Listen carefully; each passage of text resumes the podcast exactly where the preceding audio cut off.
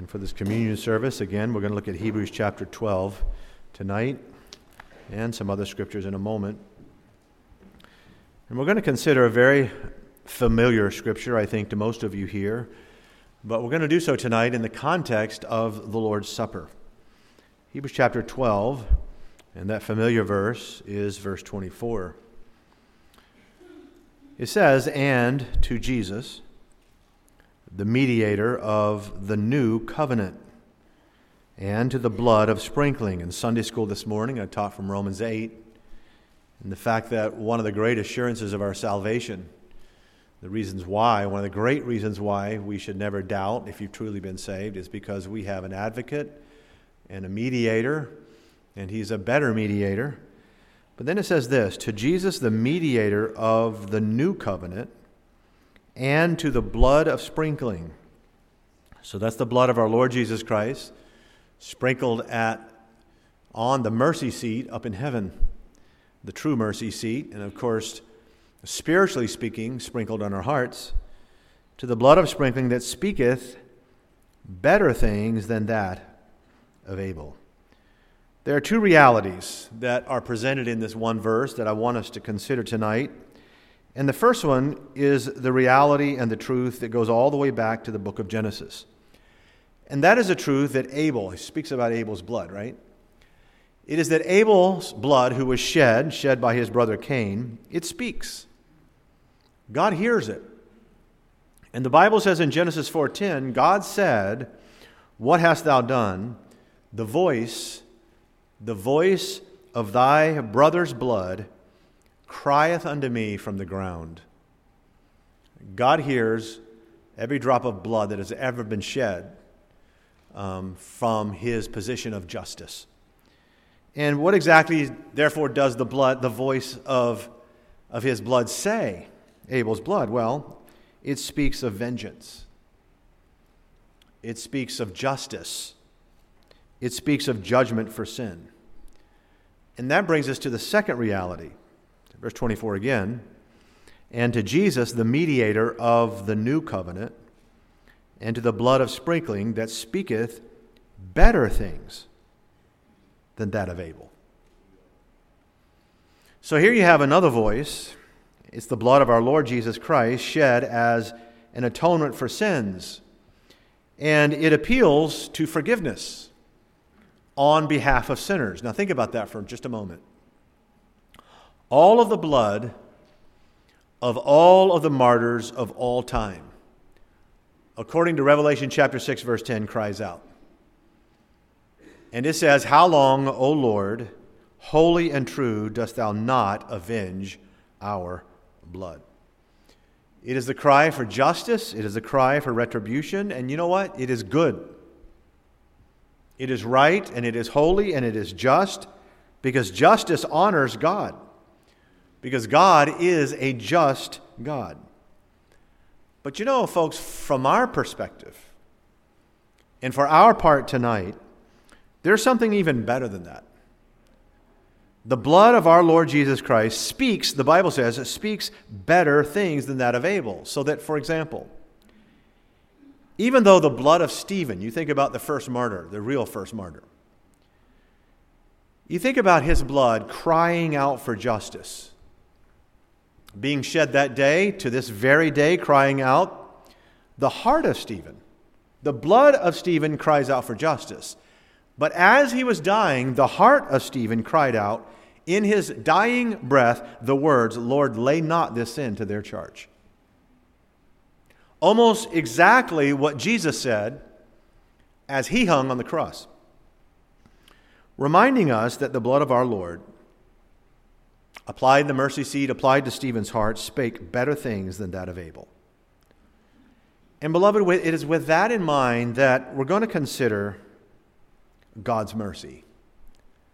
And we're going to consider God's mercy tonight at communion, including the very serious business of mercy and grace extended to others. And that why, for a child of God, for us as believers and Christians, it is always, always a better way. It's the reason why God says, Vengeance is mine, saith the Lord. I will repay. Now you say, Pastor, are you going to tell me tonight that I have to like this guy that that personally ruined my life? No. You know the Bible does not command you to like anybody. Aren't you glad? David didn't like Shimei or his actions. When Shimei, when David showed him mercy and spared his life. Well, Pastor, are you going to tell me that I have to ignore what wrong or what evil thing so and so did to me? Nope. In fact, it would be wrong to ignore the wrongs and injustices of other people. Ignore is a derivative of the word ignorance.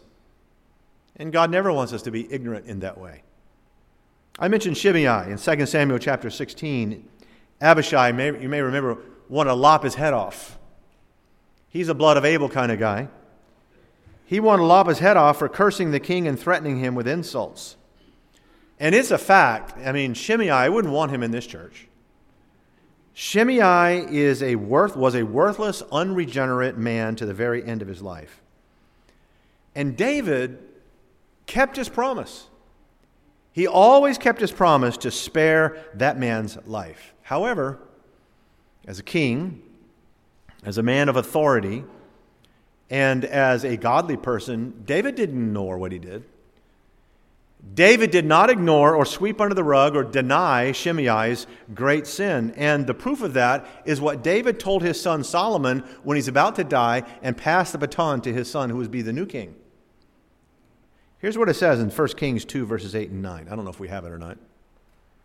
And behold, thou hast with thee Shimei. This is David speaking to Solomon. Thou hast with thee Shimei, the son of Gera, a Benjamite of Bahurim, which cursed me with a grievous curse in the day when I went to Mahanaim. But he came down to meet me at Jordan, and I swear to him by the Lord, saying, I will not put thee to death with the sword. That's mercy. Because he had every right to in the position. But Verse 9 says, Now therefore hold him not guiltless, Solomon. For thou art a wise man and knowest what thou oughtest to do unto him, but his hoar or gray head bring thou down to the grave with blood. What? David forgave him and then demanded justice. Yes. As God's ruler, David had to see that Shimei's besmirching of God's glory in Israel had to be judged. But you know what? As the man after God's own heart, he didn't want to do the judging himself. Stephen's blood cried for vengeance, but Stephen's heart cried for forgiveness. Father, forgive them. So the question is what does your heart cry for? And what does my heart cry after? Because you know, folks, if you're saved tonight, you belong to Christ. And his blood speaks better things than that of, that of Abel's because his blood cries out for mercy and forgiveness. In other words, look, as a Christian, it is better to forgive others because it was better. It speaks better things in forgiveness for you. And the reason it is better is because of what it does because of what this mercy and this forgiveness does. Let me just do a couple things, say a couple things, and then we're going to pray for the bread. What does forgiveness and mercy do? Number one, it glorifies God. Colossians 3:13 says, "If any man have a quarrel, even as Christ forgave you, so also do ye." If you're in a fight with someone, you're in a quarrel with someone, the Bible says the first thing that you should do is what Christ did for you. He forgave you. So you forgive that person that you have a quarrel against. Many years ago, many, many years ago in Paducah, Kentucky, some of you remember this in the news, a small group of high school students gathered at Heath High School. And they gathered there for the usual morning prayer. These were Christian kids, just a regular high school in, in Kentucky. But every morning at school, they would gather together, much like we did when I got saved, 13, 14 years of age. Um, there in Hope Mills, North Carolina, gathered together in the hallway to pray and read the Bible. Just as they said their final amen before the bell rang to go to classes, a 14 year old freshman walked in with a pistol and he started firing point blank in that prayer circle, calmly pointing and shooting one student at a time. When he was finished and was taken down, three students were dead, five others were seriously wounded. And the story, as you know, made headlines. But it made headlines for over a year, a year and a half. And what was astonishing to learn in that story is that these very students were among the only ones in the school who befriended that same kid. He was a new student. It was a little Christian group that befriended him and took him in and tried to make him feel at home. Those are the ones that he shot. People were bewildered. People were blown away, you might say, by something that happened in the weeks and the months ahead. And what they were blown away by was the amazing depth and degree of forgiveness that was extended by those survivors and their families to the boy and to his family. One 15 year old girl, Melissa Jenkins, she lay in the hospital just days after the shooting, unable to walk because her spinal cord was severed. They asked her if she had anything to say. And she said, Tell that boy that I forgive him. Forgive him? I'm not sure I'd say that. The media was stunned. Fellow believers all through that town were greatly convicted. Here was a girl who had the mind of Christ. And, folks, it's been written that the past 20 years or so, hardened skeptics and the absolute worst of sinners in Paducah have come to Christ because of the testimony of those teenage believers and their demonstration of forgiveness and faith in Christ. And that's why forgiveness glorifies God. Had they all cried for vengeance, had they all cried for justice, which had been their human right to do, who would have come to Christ for that? And how would God have been glorified because of that? You know, most everybody in the secular world has heard the so called Lord's Prayer. Most everybody in the secular world has heard it. Billions of people have repeated it. Forgive us our sins as we forgive those who sin against us. That's the model prayer that Jesus gave, and everybody knows the words, but very, very few Christians have actually seen those words in action. A man by the name of Saul witnessed that very action in Stephen, who, being stoned to death as a righteous man full of the Holy Ghost, said, Father, forgive them. Father, forgive them?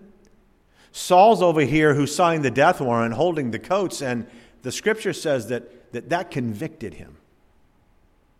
And it convicted him so much that even as he chased other believers down all the way to Damascus, the Lord Jesus brought it to his attention. Forgiveness always glorifies God. And the reason it glorifies God is that it is Christ like. It is that it is supernatural. It is a testimony to others that Jesus' blood speaks better things than that of Abel's. I want to show you something from the book of Genesis. Some of you may remember when we were on our foundational series, a little bit anyway. I'm going to read to you from Genesis chapter 4 and verse 15. It may be up there. And the Lord said unto him, Therefore, whosoever slayeth Cain, vengeance, vengeance shall be taken on him sevenfold. Now, I want you to think, because the blood of Abel's crying from the ground, I want you to think for a moment about a sevenfold vengeance towards Cain. Notice how a man named Lamech applied that metric to himself. Same chapter, this is verse 23. And Lamech said unto his wives, Adah and Zillah, Hear my voice, ye wives of Lamech, hearken unto my speech. For I have slain a man to my wounding, and a young man to my hurt. If Cain shall be avenged sevenfold, truly Lamech seventy and sevenfold. In other words, Lamech was apparently a man who loved vengeance, an angry man. He killed someone in a fight. And knowing that God had sworn to avenge Cain sevenfold, Lamech arrogantly believed he deserved 70 times seven. It's a boast that's typical of, of sinful humanity and so on. But what did Jesus say about that? You said Jesus said something about that? I believe he did. I believe he did when Peter came to him one time and said, Lord, how many times am I supposed to forgive someone who sinned against me, a brother? Seven times? And the Lord Jesus looked at him, and Peter, being magnanimous about the seven times, Jesus said in Matthew 18 22, No. I say unto you, until seven times, 70 times seven. 70 times 7, who can keep up with 490 offenses from one person? I stopped with Remo at 450. In other words, man wants vengeance 70 and 7 times. But Jesus, whose blood speaks better things than that of Abel, empowers us, us to exact forgiveness 70 times 7. That's supernatural. That's something you can I cannot do in the flesh. And that's a forgiveness that glorifies God. Now I know the world loves in our world and I'm you know it's hard for our young people now with hip hop music and the rest of it. Our world loves to glorify the, the, the guy who says, you know, go ahead and make my day. The world loves and, and admires the wolf the guy who wins and who comes out on top, no matter what the cost, no matter how they have to step, who had to have to step on. But you know, the world's not better because of that. People's hearts are not changed and transformed and, and improved because of that attitude. Ephesians 4:32 says this, forgiving one another even as God. So there's the comparison again. Forgiving one another even as God for Christ's sake hath forgiven you. There's our standard. In other words, since God's forgiveness is possible through the blood of Christ, therefore, those of us who have been forgiven, we can glorify the better things that Jesus' blood speaks of. And how do we do that? By having a forgiving heart and by having a forgiving spirit. In fact, while most Christians are familiar with that text in Ephesians 4:32, they almost always make the mistake of not reading the very next verse because the very next verse is the next chapter. It's chapter 5 and verse 1. And do you know what that text says? Let me read it to you. Ephesians 4:32, forgiving one another, even as God for Christ's sake hath forgiven you. Chapter 5 verse 1, be ye therefore followers of God as dear children. In other words, you've been forgiven.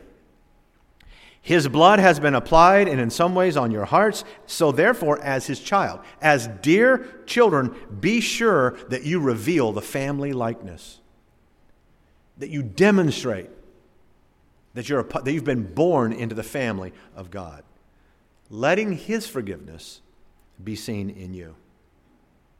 Many, many years ago, Ben and Andy and I walked up to the Jupiter Lighthouse. 105 steps to the top, and there's a whole lot of awesome history in that place. For a small fee, Jewel will give you a private tour if you go. VIP. But I remember that time going up, I noticed something, and many, many years ago, we were starting back down, and I saw in the, the middle of all those dozens of those big, thick Coke bottle like lenses, it's like a little circle there, and there's a little, there, there was at least a little compartment with a door. And so, me being me, looking around and not seeing a park, Jewel was nowhere to be found, wasn't born yet. No, nobody was around. I decided I wanted to know what's inside that door. And you had to flip a latch and turn it and do this. And I, I did. And I looked inside. And you know what's in there? Is this still there, Joel? That little door, little compartment? I don't know if it's even still there. But anyway, I looked inside, and it was bottles and bottles of Windex and boxes of rags. And I thought, that makes sense. Somebody has to keep the lens clean. or otherwise the light will be obscured. And you know, beloved, the same thing is true about your life. People need to see what God has done in your heart. God has done a magnificent, eternal, glorious thing by forgiving you, by showing you his mercies every morning that are new. And so, one of the ways to keep that lens clean and show his glory is, as the Bible says, forgive as you've been forgiven. Forgiveness is better because it glorifies God. Number two, forgiveness is also better because it blesses man. As a matter of fact, I want you to think about this. If you were to go through the Bible tonight and turn to every scripture that talks about forgiveness or about loving your enemy, if you look up every text on forgiveness towards other people outside of you, here's what you'll find. You will find a catalog of all of the different blessings that your forgiveness affords you and them. So that the act of forgiving itself is like a key that unlocks the windows of heaven, and, and God therefore pours out a blessing on you. Let me give you one 1 Peter 3 8 and 9. Finally, be ye all of one mind, having compassion one of another, love as brethren, be pitiful, be courteous not rendering evil for evil or railing for railing, but contrariwise, blessing, knowing that ye are thereunto called, that ye should inherit a blessing. Forgiveness blesses men. According to the New Testament, it deflects pride. That's 1 Corinthians chapter 5. It restores lost joy. It affirms love, agape love. It promotes unity and, and true fellowship. And it is not a coincidence tonight that the first Lord's Supper, the last real Passover, it is not a coincidence that as Jesus stood there at that and sat there at that first communion, it took place in the very same place and during the very same hour and during the very same admonitions when Jesus began to wash the disciples' feet. So that all of those exhortations and admonitions Jesus gave about humility, about servitude, and about forgiving one another, he gave all of those at the Last Supper, at the Lord's Supper. And of course, the reason he did so is that with the blood that was going to be shed in a matter of hours, with the blood and the forgiveness of Jesus, the Lord Jesus, towards them, it would now be possible, as never before, for them to forgive one another, for them to forgive also their enemies. As you know, the first thing that our Lord passed out was the bread, the broken body of our Lord Jesus Christ. I'm going to ask Brother Kevin if he would to stand. He's going to ask God's blessing upon the bread. And as they pass it out. I encourage you to read in Matthew 26, 27, 28 as God leads you, Brother Kevin. Heavenly Father, we thank you so much for your goodness to us. For the blood of Christ that has been shed, that we might have new life, forgiveness of sins. And Lord, you've given us a relationship with you through the blood of Jesus. And Lord, as you mm. call us tonight to remember and to think about all that you've done for us, would help us to have a Christ-like spirit to the world around us.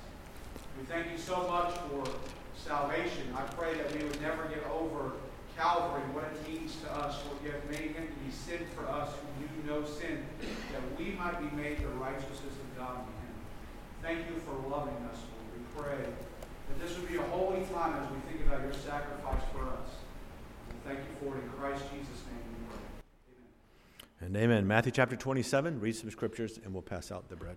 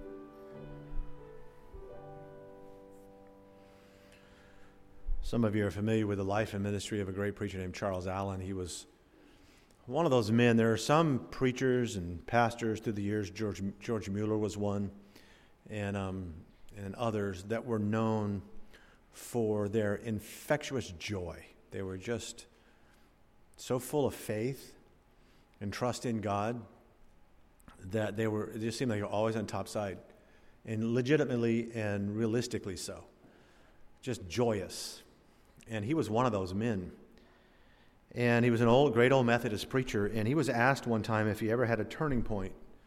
It was a Q&A type thing, and was there ever a time in your life, your ministry, where you remember as a watershed experience where you became this man so famous for your unusual and your remarkable joy? And he didn't hesitate. He immediately said, Yes, there is such a time. He said, As a young boy, there was a certain bitter man who did wrong to his father. And he said it caused his father a great amount of distress and pain of heart for the rest of his life, years. And through the years, he had lost contact with this particular man, this old antagonist. But then finally, during the time of his very first pastorate as a young man, that same old enemy of his dad's moved into town and was seeking a position as the superintendent of schools. Pastor Allen said that as soon as, he, as the school board was going to have their first meeting, he was going to go. And his attitude was wait till they hear from me about this man. They'll never hire him. So he decided he would make an appointment with each one of them beforehand, and he got in his car and he started on the way to meet with some of those board members, and the Holy Spirit hit him hard. And he thought to himself, Here am I, a preacher of the gospel in my first pastorate. And I am holding on to this 25 year old grudge, and I'm about to air it publicly to a group of sinners. He rushed back to his home. He said he canceled the appointments, fell on his knees next to his bed. And he prayed and he said, Lord, if you'll forgive me, if you'll forgive me for not being forgiven, and if you will forgive me for trying to do this, I will never seek vengeance again. And Charles Allen said, in answer to that, that question in that forum, he said that was the beginning of a life and a ministry of joy and blessing and the hand of God upon all that he was doing. The blood of Jesus speaks better things than that of Abel's. Now, look, the blood of Abel's does speak justice. It came unto God's ears, but he's God. The blood of Jesus on our behalf speaks better things. We've been forgiven, we can forgive. What is your salvation testimony? Think about it for a moment. Your salvation testimony. The Webbs have been coming to our church Wonderful couple. We love them. Faithful. And uh, Brother Dave is going to stand and he's going to give you his salvation testimony. Brother Dave, please. All right, so when the pastor asked me to uh, do this, I, uh, he said I should tell a little bit about myself. This is really for most of you all on the right side of Beacon Baptist because we know the two don't really mix that much, right? But um, anyway, so um, we've been coming to the uh, church for about one year my wife uh, Esther, she's from Hungary, and uh, those of you who may not be aware, uh, Transylvania used to be part of Hungary. I'll leave that to you on what that might mean. Then my uh, daughter Katie, you'll see Esther and Katie up in the uh, in the choir. My uh, son David, and he's on the chimes there with the orchestra. And then every Sunday, it seems like my youngest is adopted by the Diaz family. She's way over there. So, but for me, uh, I was raised in a Christian family, so I heard the gospel from a, a very early age, and my parents were very godly, and uh, so I became convicted. Um, I can't even tell you the. It was very young. My mom just remembered me running in and saying how I'd accepted Christ as my Savior. Now you might think, well, that's where that would end for me. I became a Christian there. I haven't heard anybody really say this before, so.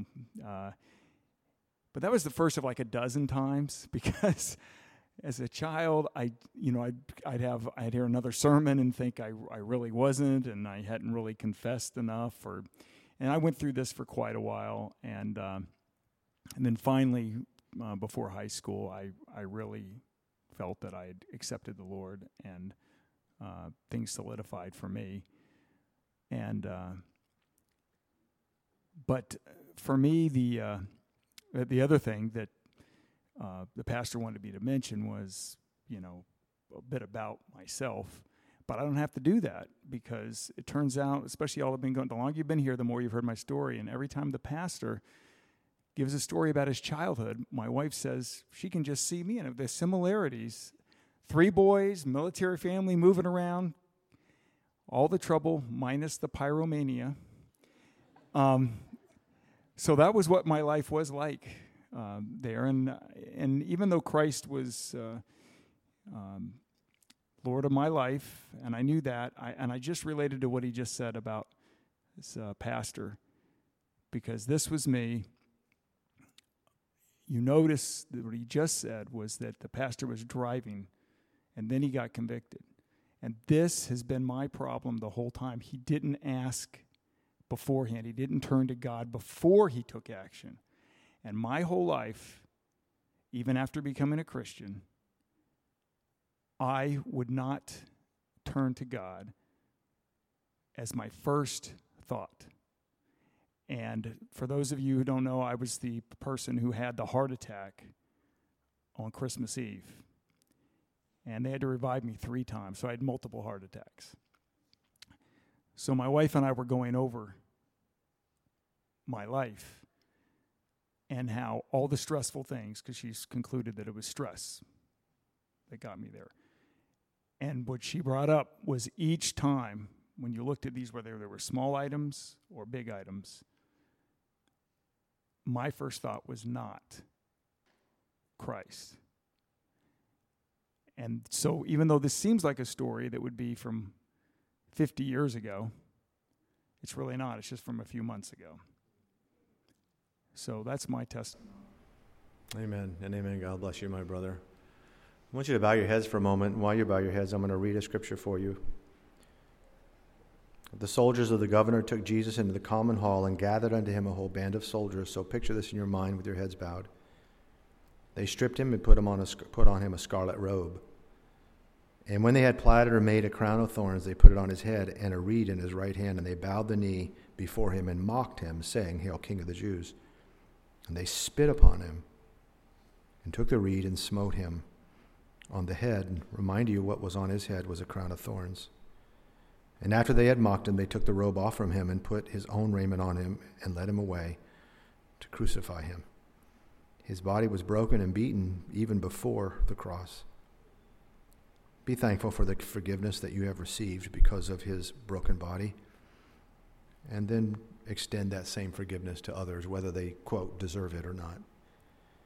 The Lord Jesus said, This is my body, which is broken for you.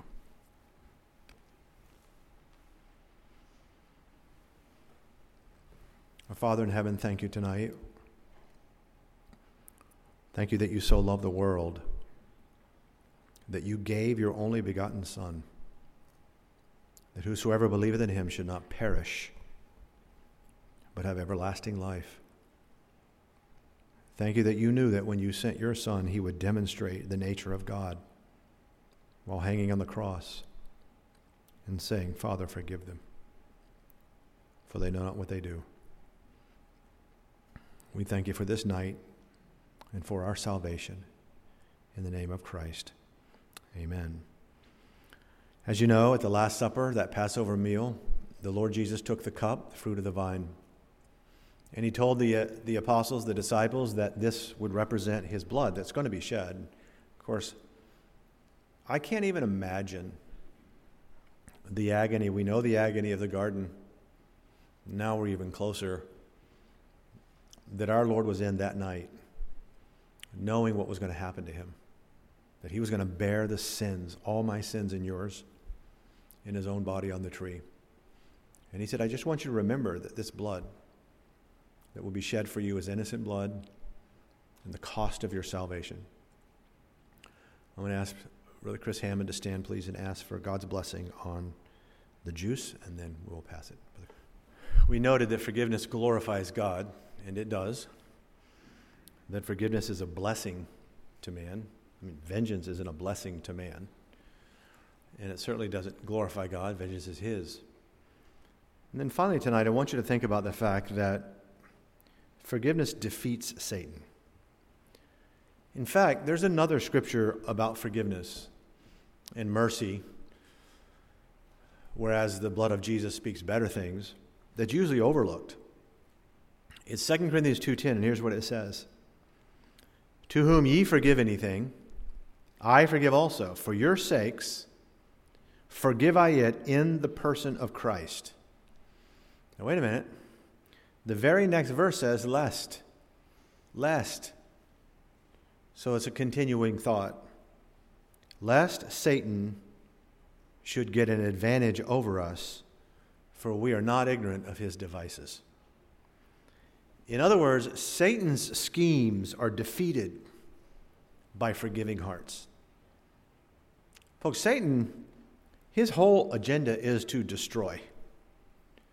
His agenda in families and marriages, children and the parents, is to sow envy and hatred and bitterness and pride right in the middle of people's lives, especially Christians' lives.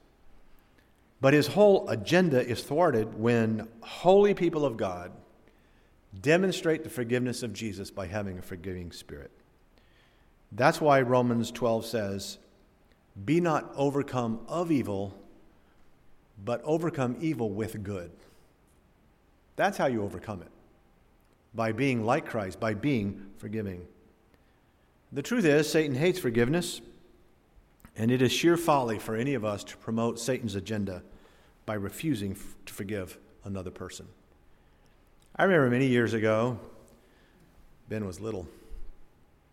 He was playing a board game called Risk, basically playing both sides of the board, and he'd been doing it for quite a while. I thought he was finished. The game was over, he was gone, it was sitting out, so I just took the board and I slid all the pieces back into the box, folded it up, not realizing that all of those pieces were strategically placed for a future victory. And because of me, instead of a victory, what he got was Armageddon. Everything was destroyed by me, the Antichrist, of course. And obviously, he wasn't very happy about that, and he told me so, and he was pretty distraught. And I remember later on that day or that night, I was going out to visitation, and just as I was leaving, going out the door, he, he kind of ran up to me and he said, Dad, I will forgive you after you get home. And I said, Why don't you forgive me now? He said, Because right now I want to be mad at you. and I was driving to visitation and I thought, you know what? I know a lot of grown ups who are just like that. They could forgive because they have the power to, because Christ has enabled them to, because their minds have been enlightened. They could forgive, but right now they just want to be angry or unforgiving or mad.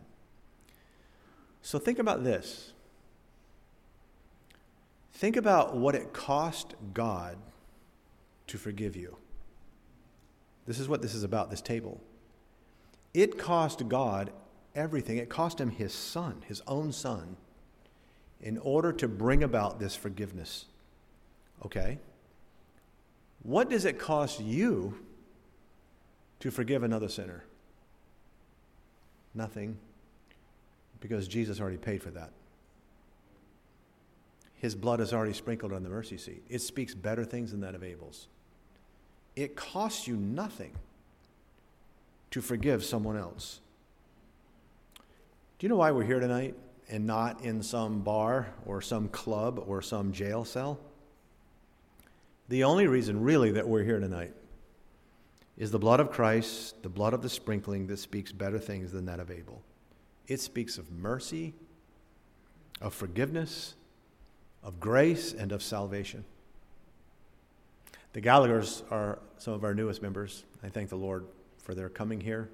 I actually prayed that they would. I knew they were moving in the Stewart area, and I knew a little about them. And I said, Lord, lead them here, would you please? And the Lord answered that prayer. And our brother Les is going to tell us about his salvation story. I, I mistakenly said when they joined that he was a t- retired electrician because that was the information I got from some people in New Jersey, but I to say. And he's not. But um, I don't know. He'll fix your light bulb, maybe. I don't know. But anyway, he's going to stand and give his salvation testimony. Good evening. Andrew said I had 40 minutes, but my wife said keep it short. um, unlike Dave, I was not born in a Christian home. Um, I was raised Catholic and was always told just do good, do your good works, and that'll be enough. And um, in 1982, in my 20s, um, I come to know the Lord as my Savior. And it all started in 1981 when a neighbor of mine got invited to church, and he came next door pounding on my door, and he was no short individual or weak when he's pounding on the door the dishes in the cabinet were shaking. And he goes if i have to go to church you have to go to church. Well during my first few years in the service i was given a bible. I read a little bit about it here and there. And when we went to church that next sunday morning everybody thronged around him wanting to witness to him and share with him, but me carrying my Bible, they kind of just left me to myself. And I didn't find out till about a year later what was going on in the background. But on Wednesday nights, they had prayer service, and all the different groups would break up in prayer. And about a year later, the pastor got up in the pulpit and said, Our teens would love to go to a youth rally in Virginia, but unfortunately, we do not have a bus driver. Do we have anybody here that knows how to drive a bus? And I raised my hand and started driving the bus. And we got there in Virginia and acting as a chaperone when the park closed down and they ushered all the teens into the big amphitheater and shut the gates, I was going to stand by the back gate and make sure nobody left. And through the different evangelists that had preached, I made it from the back gate to the back row, to the middle row, to the front row. And that day there, I gave my life to the Lord and accepted Him as my Lord and Savior. And on the way home, I had found out for that last year, every Wednesday night, the teenagers of that church got on their knees and were praying that God would speak to my heart. And He did. And God's people said, Amen. Amen. The Lord was not going to let him go. I want you to bow your heads again. I'm going to read some scriptures for you. And again, in your own hearts and minds, imagine, and they crucified him and parted his garments, casting lots. That it might be fulfilled which was spoken by the prophet, they parted my garments among them, and upon my vesture they did cast lots. And sitting down, they watched him there, and set up over his head his accusation written, This is Jesus, King of the Jews. Then were two thieves crucified with him, one on the right hand, the other on the left. And they that passed by reviled him wagging their heads. Jesus said, This cup is the New Testament in my blood, which is shed for you.